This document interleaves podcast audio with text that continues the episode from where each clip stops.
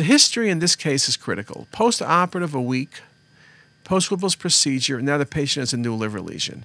So the first thing you say is a new liver lesion, post op patient, you got to think about an abscess. You could think about an infarct. You could think about air bubbles in there. Could be Clostridium infection. The likely thing that it's not is metastasis or recurrent tumor. Yes, recurrence can occur early, and we've seen sad stories with four to six weeks later. But a week post op, if you had a normal CT and normal exploratory lap, there is no chance that's going to be metastatic disease. Now, in this case, what was the issue? The patient had a Whipple's with uh, no negative resection, but there was a large lesion in the liver, which was hemangioma, and they decided to resect it.